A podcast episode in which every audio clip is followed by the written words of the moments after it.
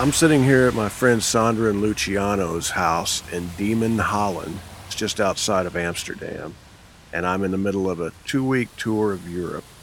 It started out pretty great. My taxi driver in Amsterdam said that he'd just recently immigrated from Iran, and I said, man, there just has to be a lot of new things that you're just discovering about the world. And he said that he'd fallen in love with the music of Chet Atkins and his guitar playing, and said that he just loved sitting back and listening to it. And I thought that was beautiful and timely. I couldn't help but think of how wonderful music is and how it bridges so many gaps and cultures. I took a train from Amsterdam to my first gig in Middelburg, and I was the only person sitting on my train car, and they kept making these announcements every now and then in Dutch, but I don't speak Dutch, so I didn't really pay much attention to it. And we pulled into Rosalind Station, and they made an announcement over the intercom in Dutch. And after just a little bit, we pulled out of the station really slow. And after about 30 seconds or a minute, we stopped. And I sat there for a while, and we stayed stopped. And I started getting suspicious, and I wondered what was going on. So I got out of my seat. I walked all the way from one end of the train to the other, and I was the only person on the train. I quickly realized that the announcement was saying that they were going to ditch the back 5 cars of the train when they got to the station, and everybody should get out. So I was stranded in this train cars that were pulled over into a parking area, just where they set excess cars. And I tried to get out. The doors wouldn't open. I pulled the emergency lever, seeing if I could get anybody's attention. But since the train was powered down, it didn't do anything at all. And I was looking just for writing, you know, there's little notices pinned up in different places, and I was just looking for a phone number to call. And I found a number that said SOS next to it. So I called, and it was the railroad police. I told them what was going on, and they asked me the number of the train. I found it and gave it to them and said they would be there shortly. So I started waiting, and I'm looking at my clock, and I ended up waiting for over an hour after I called them. And at one point, I'm looking at the clock there, and I realized that I have to be on stage in Middelburg in 2 hours, and I'm 1 hour from Middelburg right then. And I started worrying. But finally, the policeman shows up, the railroad police, and he let me out. And he was a very nice man, and he was laughing about the whole thing. I said, well, you know, I'm a little bit embarrassed by this, but does this sort of thing happen very often? You know, am I the only person that ever did this? He says, it happens from time to time, but it seems like it's always Americans.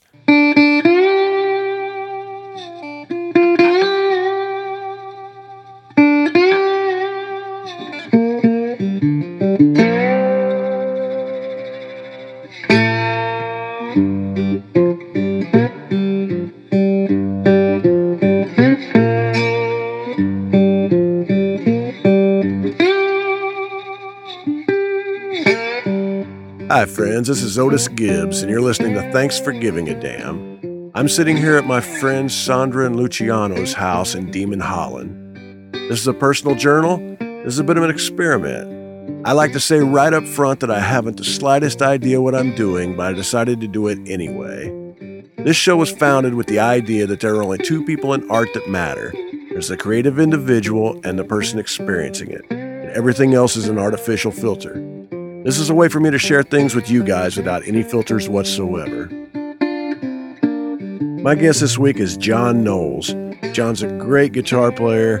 He's an author and a teacher, and he's a member of the National Thumb Pickers Hall of Fame. And you can find out everything you need to know about John at johnknowles.com. I first met John about a year ago when we were both stranded in Chicago in Midway Airport, and we were desperately trying to get home late at night back to Nashville. Our flights had been canceled. He saw my guitar case, and he started up a conversation. And I knew exactly who he was before he started talking to me, so I was very happy when he said hello. He's just a very nice man, very knowledgeable man. I waited about a year to try to get the nerve up to ask him if he would come on and tell some stories about Chet Atkins. He was close friends with Chet. John was nice enough to invite me over to a clubhouse near his home. This was a big open room, so there's some reverb in the background from the room, and I apologize ahead of time, but I don't think it's too distracting. But John was extremely generous with his time and his stories, and he even told quite a few really great Jerry Reed stories that we're going to turn into a future episode. But for now, here's John Knowles.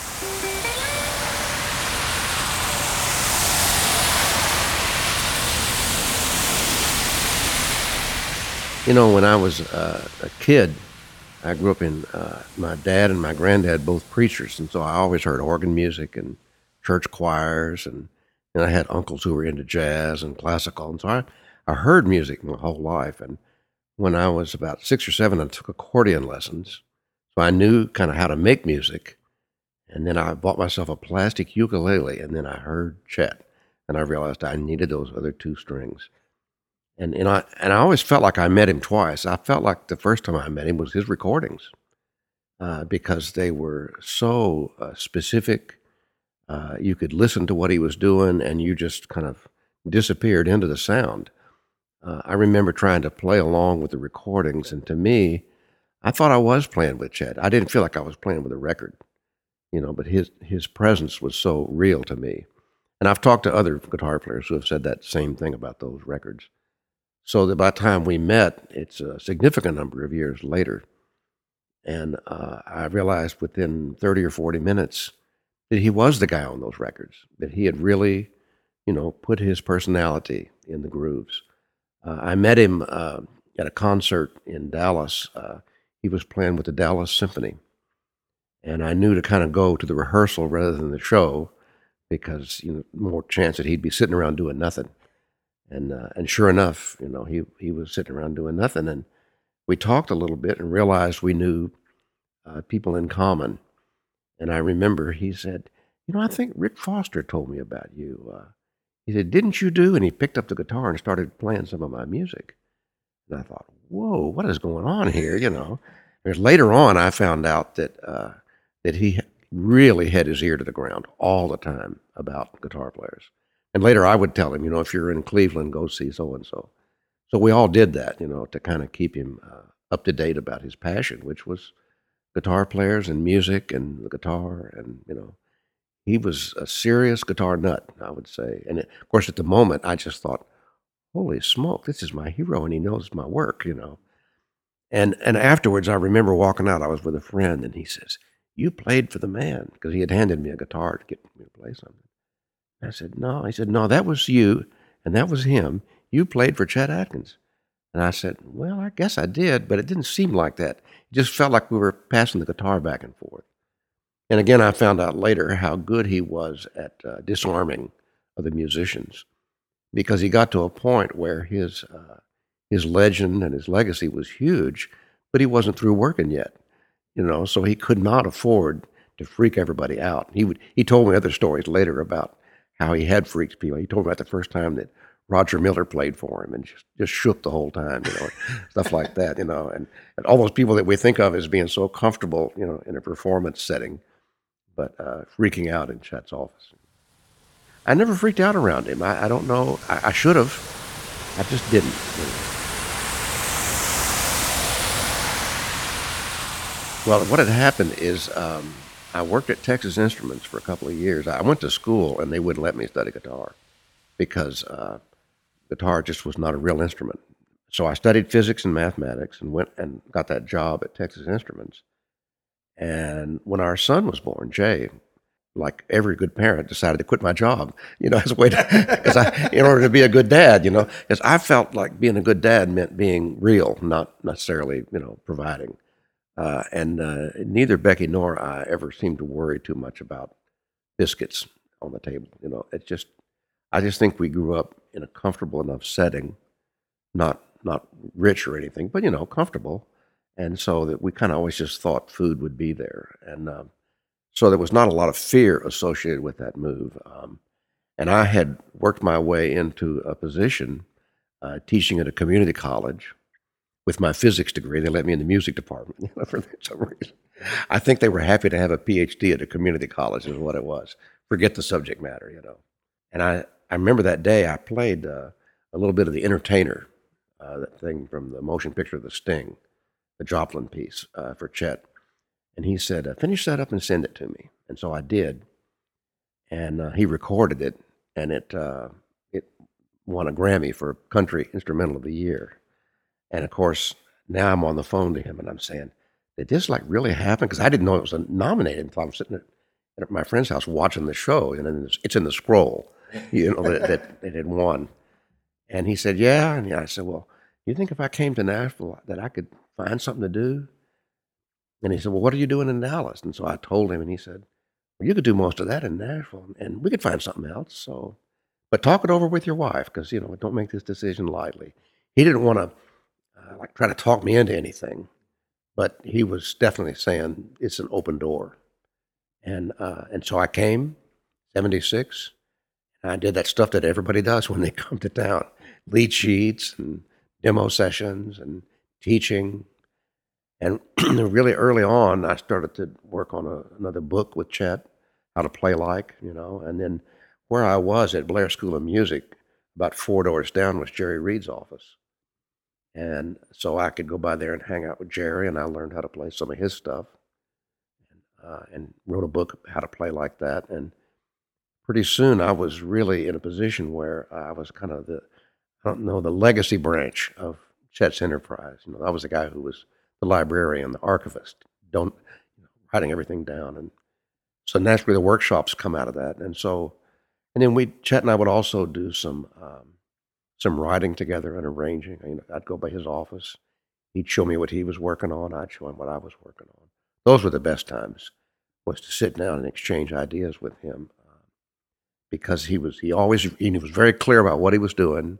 He saw you do something he hadn't done before. He wanted to see what it was, and so you had to teach him on the spot. And then I love the way he could always steal a lick from me, and then about a week later, it sounded like he made it up.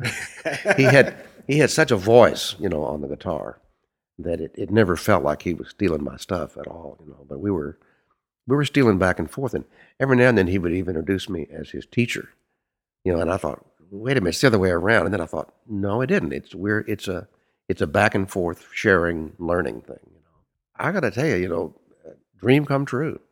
I mean, if I think about, you know, being that kid listening to those records, and then being in the room with Chet, I don't see the dotted line that gets me there. I still don't. I know I did the work.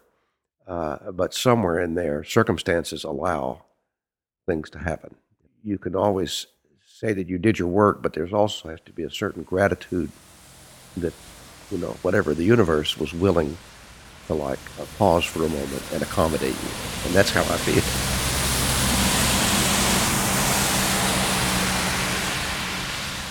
And this was probably about 73 or 4. He had just had that first colon cancer surgery.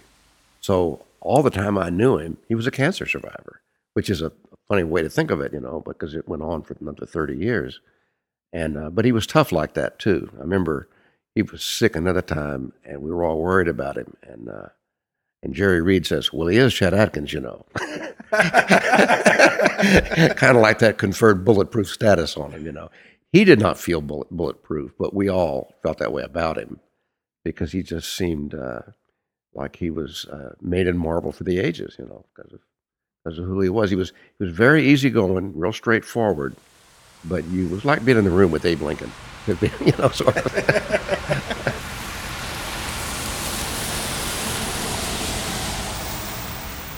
Yeah, this is the thing. I would be around Chet, and whenever I was around him, it would feel like he spent his whole day with me, even if it was just an hour. And then I would look around and I realized he did 10 other things that day. So he might have gone down there and played, and I would have never known it. He just wouldn't have made a deal out of it, you know. But occasionally I would go places, you know, out to the Opryland complex for the television shows. And he kind of hated to go to those things alone, partly because he would get bored. And also, if somebody came up and he didn't want to talk to him, he could always be talking to me. So I was like security, you know, I was the bodyguard.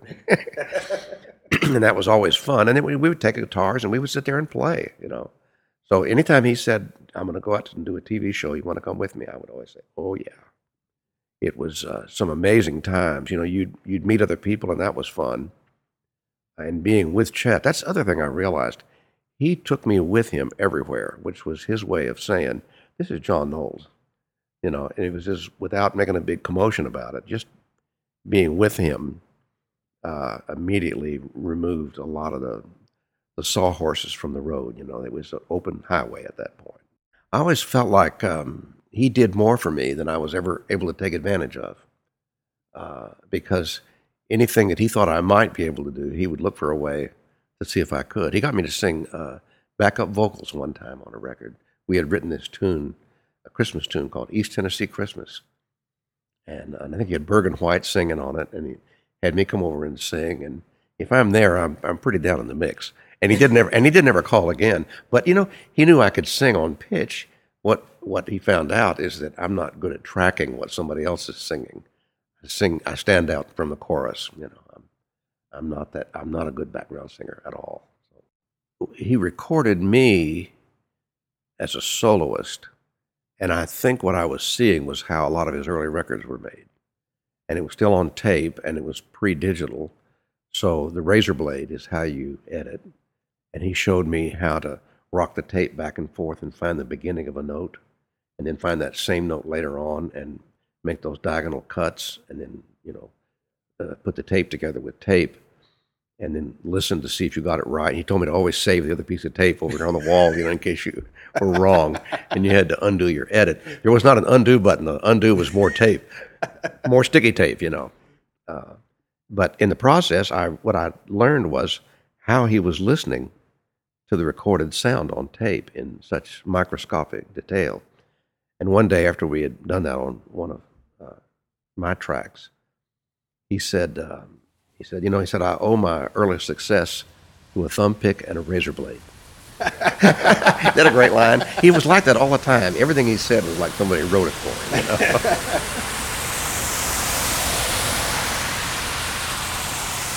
him. You know? He was outrageously curious about everything. He did not graduate high school, but he read postdoctorate. I mean, history books. Loved Mark Twain, could quote Mark Twain, you know. Every now and then he would hand me a Mark Twain book with a Post-it note in it, say, here, read this story, you know. You'll like this. He asked me questions all the time about physics. He asked me questions about quantum mechanics. It's really hard to explain quantum mechanics, even to another scientist, you know, but it's really hard to explain it to somebody, you know. And relativity, he wanted to know all about that, you know. So, yeah, he was really... And he liked being surrounded by people who were curious and wanted to know things. When you would go, you know, late in his life, a bunch of us would meet him over at the Cracker Barrel for breakfast on Saturdays. And around that table, there would be the most interesting assortment of people, and they wouldn't all be music people. And I remember meeting somebody from Goodyear Tires there one time, and somebody else who was the Louisville Slugger Bat CEO, stuff like that, you know. And we would talk around the table. It might be about Nikolai Tesla one day and Edison the next. And, you know, in addition to all the music business stories, you know, that went. I'd heard that when Paul McCartney and Wings were in town in 1973 that they met with Chet. Did he ever talk about that? Or? Oh, yeah. And matter of fact, there was several things about that. There was still a Polaroid on the refrigerator at his house. So Paul had been by the house because there was a picture of Paul and Leona on the fridge, you know. And then, and there was another occasion when I was being Chet's bodyguard at a trade show, and Yamaha was going to give some awards to a bunch of different musicians. You know, they did. I think it was Little Richard and Brian Wilson, and it was an interesting group, you know, and Chet, and one of them was George Martin. So anyhow, Chet had asked me to go along so he could be in a crowd without, you know, running out of people to talk to. And we got sat at the table with George Martin. And so they talked. You know, that was another one of those fly-on-the-wall moments where they just compared notes and talked about stuff. And so all the Beatles knew who Chet was. You know, George Harrison knew. And we was at a big dinner, you know, one of those things where and Chet, so funny, here they're honoring him with all these people, and Chet leans over to me and says, you know, they're just doing this. said, because they can't use my name because I'm an endorser for all the other companies. But if they give me an award, they can use my name. He knew how it worked. Yeah, he knew how it worked. And he never thought, maybe it's just because I'm famous or wonderful. He just didn't think that way. He knew he'd accomplished a lot. He knew he'd set out, to do this, and he did it. But it didn't occur to him moment to moment that was worthy of any special adulation. He wanted to be respected, and he wanted the respect of his peers, But if you made over him too much, he would get uncomfortable. He would say, well, I got to make a phone call. He signed Charlie Pride before I came to town. But I remember him just referring to it. And then I talked to Charlie about it a couple times when I worked at the Hall of Fame. And Charlie always was deeply grateful to Chet for taking that chance. And what they did was they put the record out there and said nothing, put no picture of him, just put the single out. And it climbed the charts. And then once he was a success, that's when he told everybody that Charlie was African-American, Was that Chet's idea to not put the picture out? I would guess that it was, just knowing. The thing I heard him say over and over and over is that he really trusted his ears. His batting average was good. By then he'd had enough successes that he wasn't afraid to not have one. So I think he was just totally willing to go on the sound of the record. And he knew that was the experience that most people were going to have. That was still when radio was dominant, before music videos and so forth. He may have sat down and talked with somebody about that, I don't know. I saw him on other occasions. Well, he would do it all the time. He'd come into the office and he would play tracks for you and get a read, from people that were around him. So he trusted his ears, but he wasn't beyond trying something out on several people, and then if nobody liked it, kind of backing up and punting, So he would do that, but he really trusted his instinct a lot. And I think probably just knowing him, he went on instinct, and the subterfuge he might have discussed with somebody, and he might not have. I do remember Waylon coming by the office one day. Most striking thing about it was how easy they are with each other, because I think Chet was the one that really found him. Somebody sent Chet a tape when it was out in Arizona somewhere, and a photograph. And Chet said, I looked at that photo and I thought, I have found me a star, And so they did some work together. By the time I met him, this was after the outlaw thing had happened, And they were just catching up. And what I remember was Chet saying something about how are things going. And one of the things that Waylon said was he said, well, I'm getting a little tired of this outlaw shit. and he said, because, and then he realized that was a shtick, It was a promotional shtick. And as a matter of fact, shortly after that, I realized that his son was in school with our kids, a little younger, but so he was in the hookup line from time to time. And so he was like a really normal guy in a lot of ways. He was complaining because it'd been too long since he had been at the dentist and, like we all do, And he was looking forward to having to sit in the chair. Mr. Tough Outlaw. Couldn't face down the dentist, But I think almost everybody who was around Chet, they were at their most relaxed and unpretentious. They were off duty around him. I remember the same thing. I was around Dolly Parton several times when she was around him, and she was just great. I just loved her, Just as well, of course, she's kind of normal anyhow, in a funny sort of way, in an extraordinary way. But she was always just real straight ahead, around him. There was another occasion when it was some kind of a BMI thing, and she spotted me across the room and remembered that she'd met me in Chet's office. So she just came over and stood by me, I'm a bodyguard again, just somebody to kind of be with, that kind of thing. And I think that's that thing again too about being around Chet. It immediately certified you as a safe, authentic person in this town. Not somebody to worry about. You know what I mean? It's that whole Nashville thing. Yeah, you're always trying to We all want to fit in, you know, right. And it ain't trivial. It's easy to feel like leftovers in this town, you know. Likes to remind you of your worth, whether that be good or bad. That's right.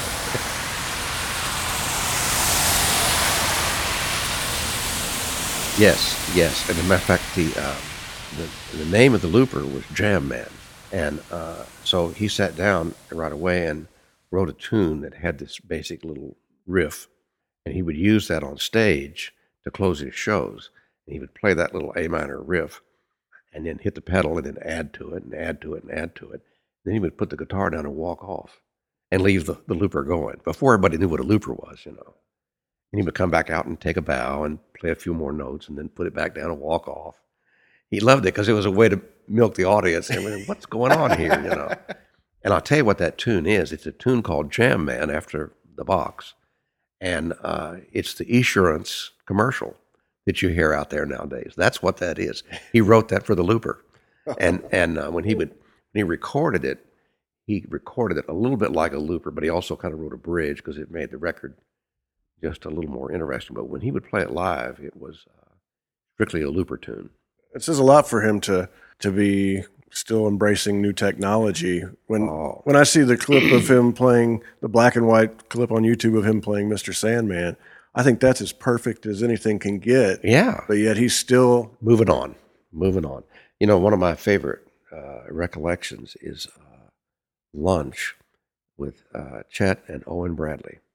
And Owen had just gotten the Elisa's ADAT, and he had two of them, and he was waiting for the box that would make them sync up and work together. He was frustrated because it was back-ordered, you know, and they're talking about all this. And nobody was recording digital yet, but these two guys were having this whole lunch conversation, not about the old days and not about wasn't it great when, but about how he was going to get that ADAT to work and how Chet wanted to hear the first tracks he recorded with it. And you know, and then you realize these two guys, the reason they're pioneers is because they're pioneers.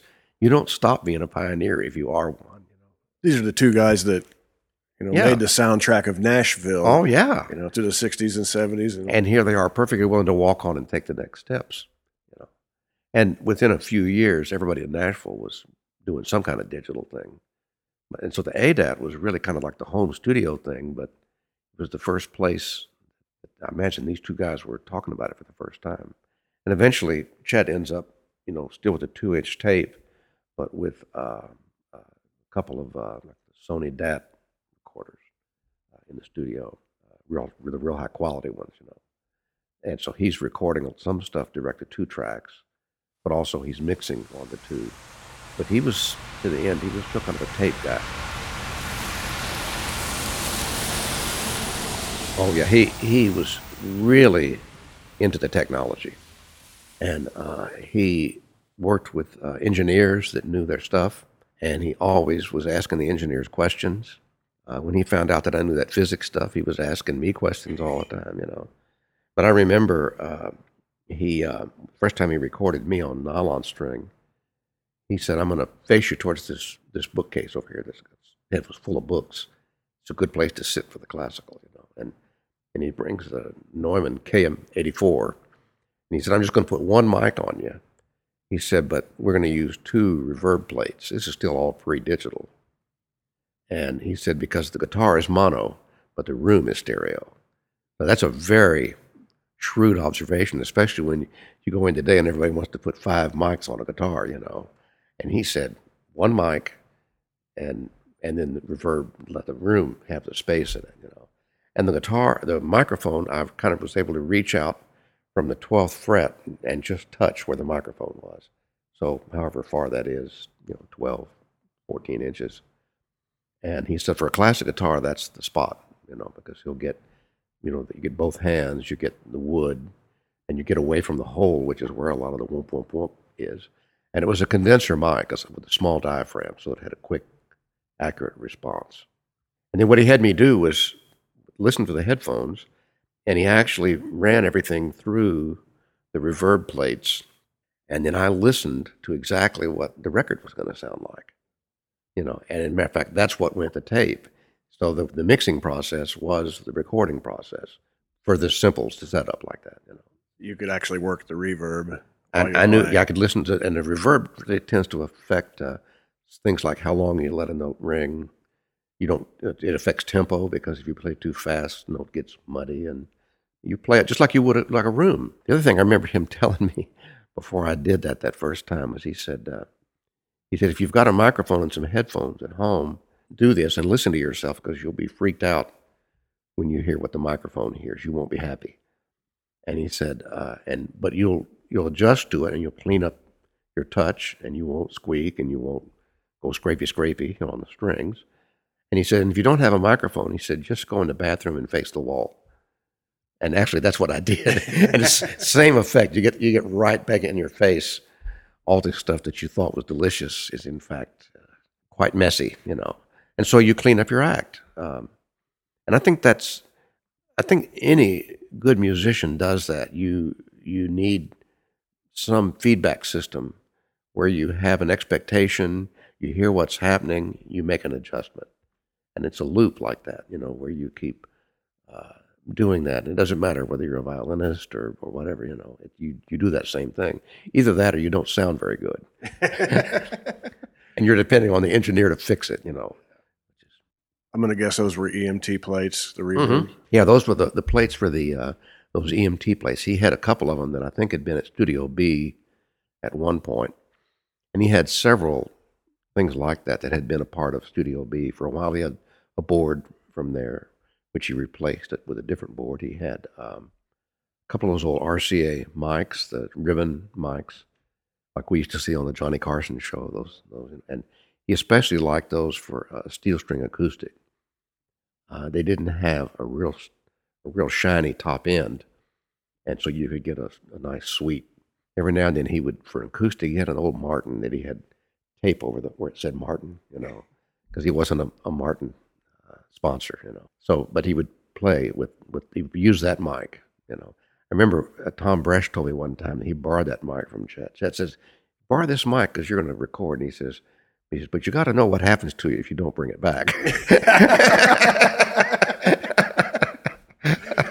Well, that Martin, I interviewed Melanie Howard. I had her on the show, Harlan Howard's widow. Yes, I bet it is that one, yeah. And she said that he borrowed that because he didn't have a D28. Yeah. That would be the same one? I'm almost certain it would be, because I remember him saying something about Harlan, feeling like most of the songs have been written out of it, so it was okay to loan it to somebody.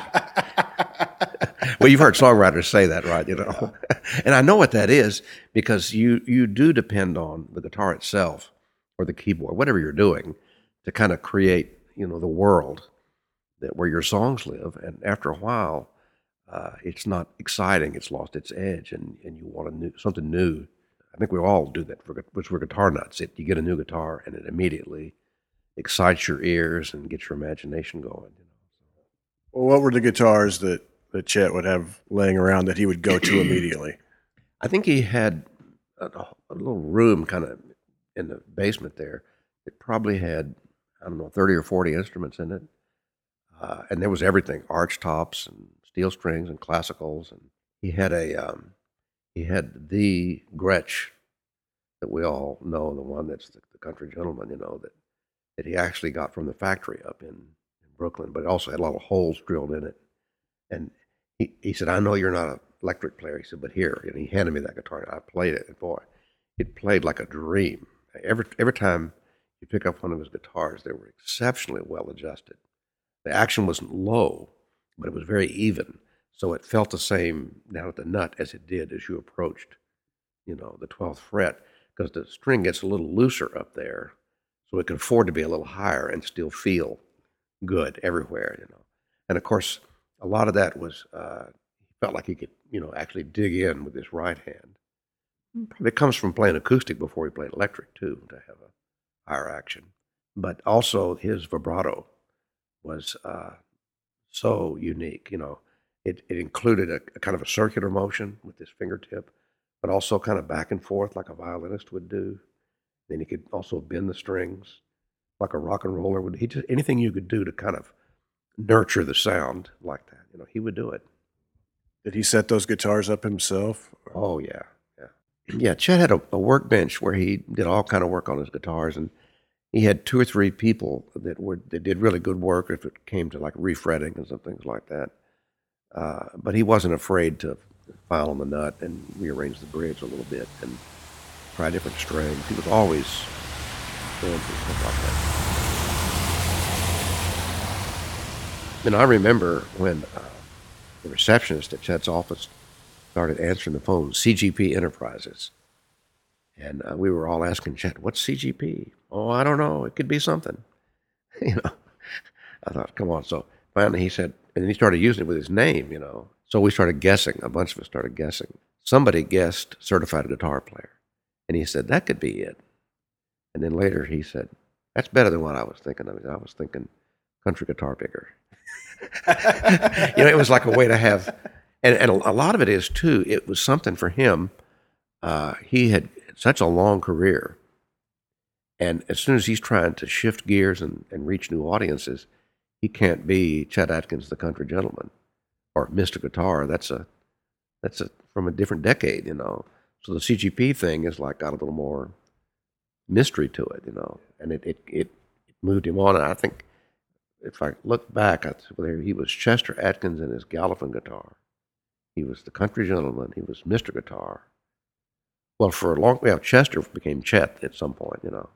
So there's all those little changes in designation as he would reach out at new stages in his career. So that was a lot of what it was. And then he decided to use it. I think he and Paul Yandel kind of worked this out, to use it as an award thing. And the first one he gave was to Jerry Reed. And it was a little statue, a little marble statue. And then about a couple of years later, he gave me one, and mine was it looks like a diploma, whereas John Knowles, you know. And what's really funny is to get down in there, therefore I give you the first one, you know. So mine was the first one too. You know, so he wasn't keeping score at all. And then Steve Warner looked like a gold record. They had both been in competition for a Grammy, and Chet won it. So he, you know, you can't give a Grammy away. The Grammy people won't let you. So he got a plaque that says on permanent loan to Steve Warner, and gave that to Steve. I loaned it to Steve, you know, and then came up with a thing that looked like a gold record, but it's the CGP. It's got the little thing that says, you know, that Chet's doing that. And I remember mine said, therefore, by the power I have vested in myself. Always tongue in cheek, you know. And then about a year after that was Tommy Emmanuel. And Tommy Emmanuel's is it looks like a little Washington monument out of some kind of marble, and you know, for a lifetime contributions sort of a thing. So if you look at them all side by side, it's like, so what is this thing, you know? And I think I felt like at the time it was some combination of recognition and affection, you know. We were just his pals, and then after Chet's death, his family gave one to Paul Yandel, who had been right alongside Chet the whole time. And they decided that was the last one, so that's a small thing. There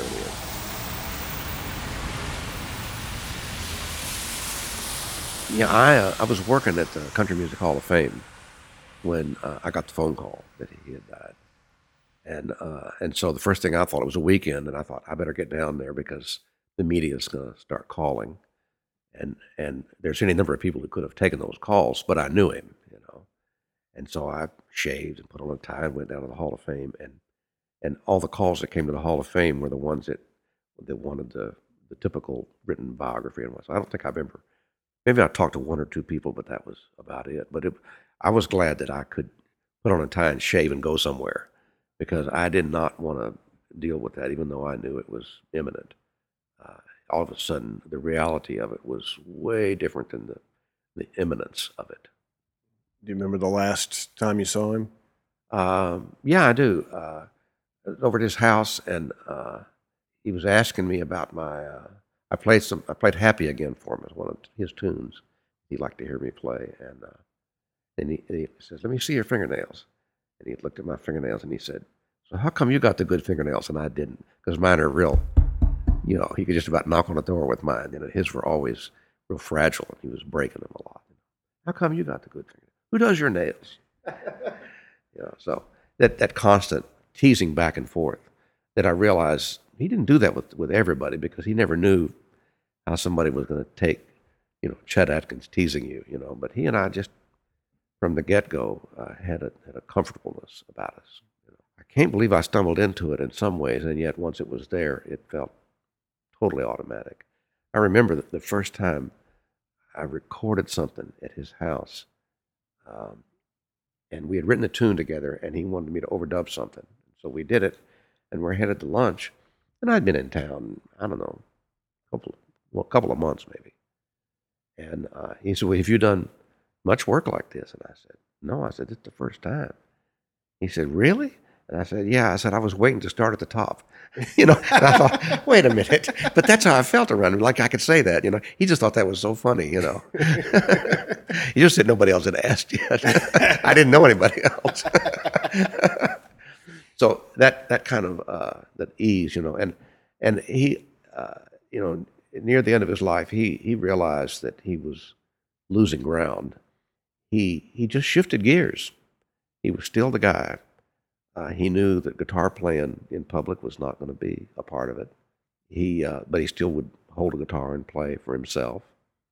And then he got to where he didn't do that. And one of the things he told me was he at one point he fell and hurt his hip.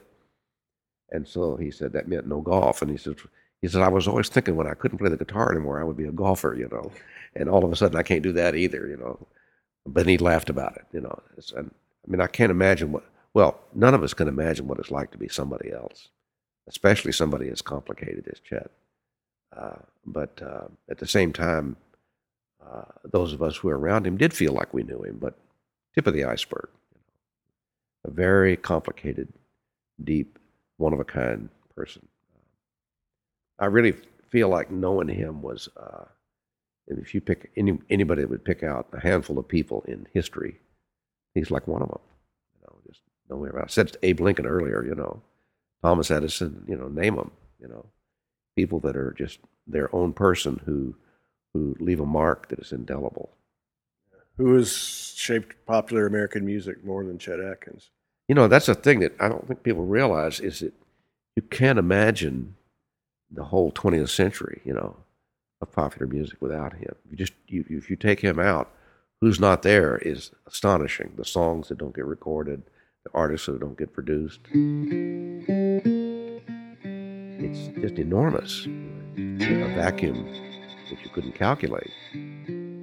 But as I say that, I realize, that's true. But on the other hand, he was like a really regular guy who was just one of the most intense and the best guitar player I ever saw, just across the board. And a pal. What a deal. I appreciate you inviting me over here. It's beautiful to get to chat with you. Hear the stories. My pleasure. Well, thanks for asking. I think it's must be a fate in operation that you and I would have met at airport that day and both been screwed over with our schedules and had enough time to strike up a conversation that said, maybe there's something going on here. I'd like to thank everybody for listening in, and I'd like to thank John for inviting me over to that clubhouse in Nashville and sharing those stories. You can find out everything you need to know about John at johnknowles.com.